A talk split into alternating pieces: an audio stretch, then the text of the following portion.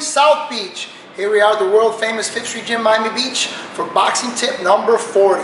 And my boxing tip this week is rehydration. After a weight cut, it's important that you are, number one, prepared. It, you can't go from eating really clean and then almost nothing, cutting out your water, to then eating whatever you can grab in a hotel or a convenience store. It's super important that your nutrition is proper, your rehydration in particular. Start with water, first and foremost. Get that in your stomach, let your stomach absorb that, and don't rush. Don't slam a gallon of water. You may have not drinking water in four hours, eight hours, 12 hours. Some people, they don't know how to cut and they haven't drank water in 24 hours. You can't go from that to slamming water, you make yourself sick. Number two, I recommend Pedialyte, but some sort of electrolyte drink that will absorb and give you some nutrients. Again, not to slam it. I recommend actually do half electrolyte drink. Pedialyte is my favorite, along with water. Mix that, it will be a little bit easier for you to absorb and digest. And then some very simple sugars from very simple carbohydrates. Fruit is super refreshing.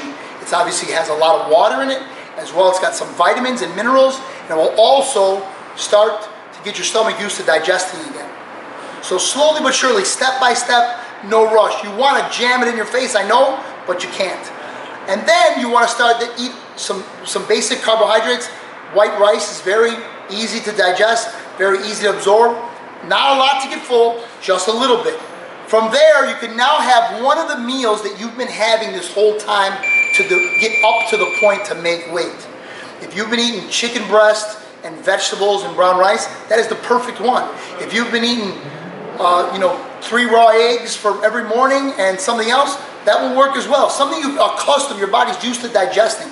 A little balance between protein and carbohydrates. Continue with the water, continue with the Pedialyte, keep it going consistently all through the night, opposed to one big gulp, opposed to slamming.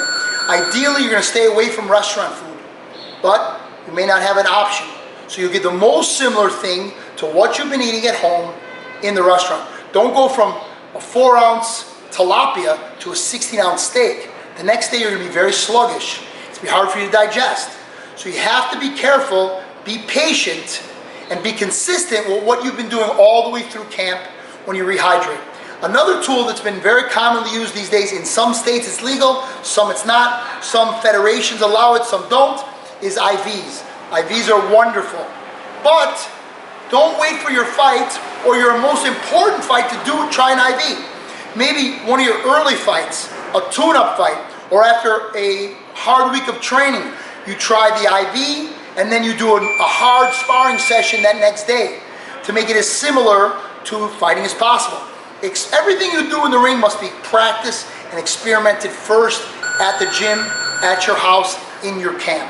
So it's not the first time because it may be wrong for your body and then it would be too late. So it's very important you really be a scientist, be a professional about this and not just guess. It's not a guessing game. You don't have a chance to recover from losses.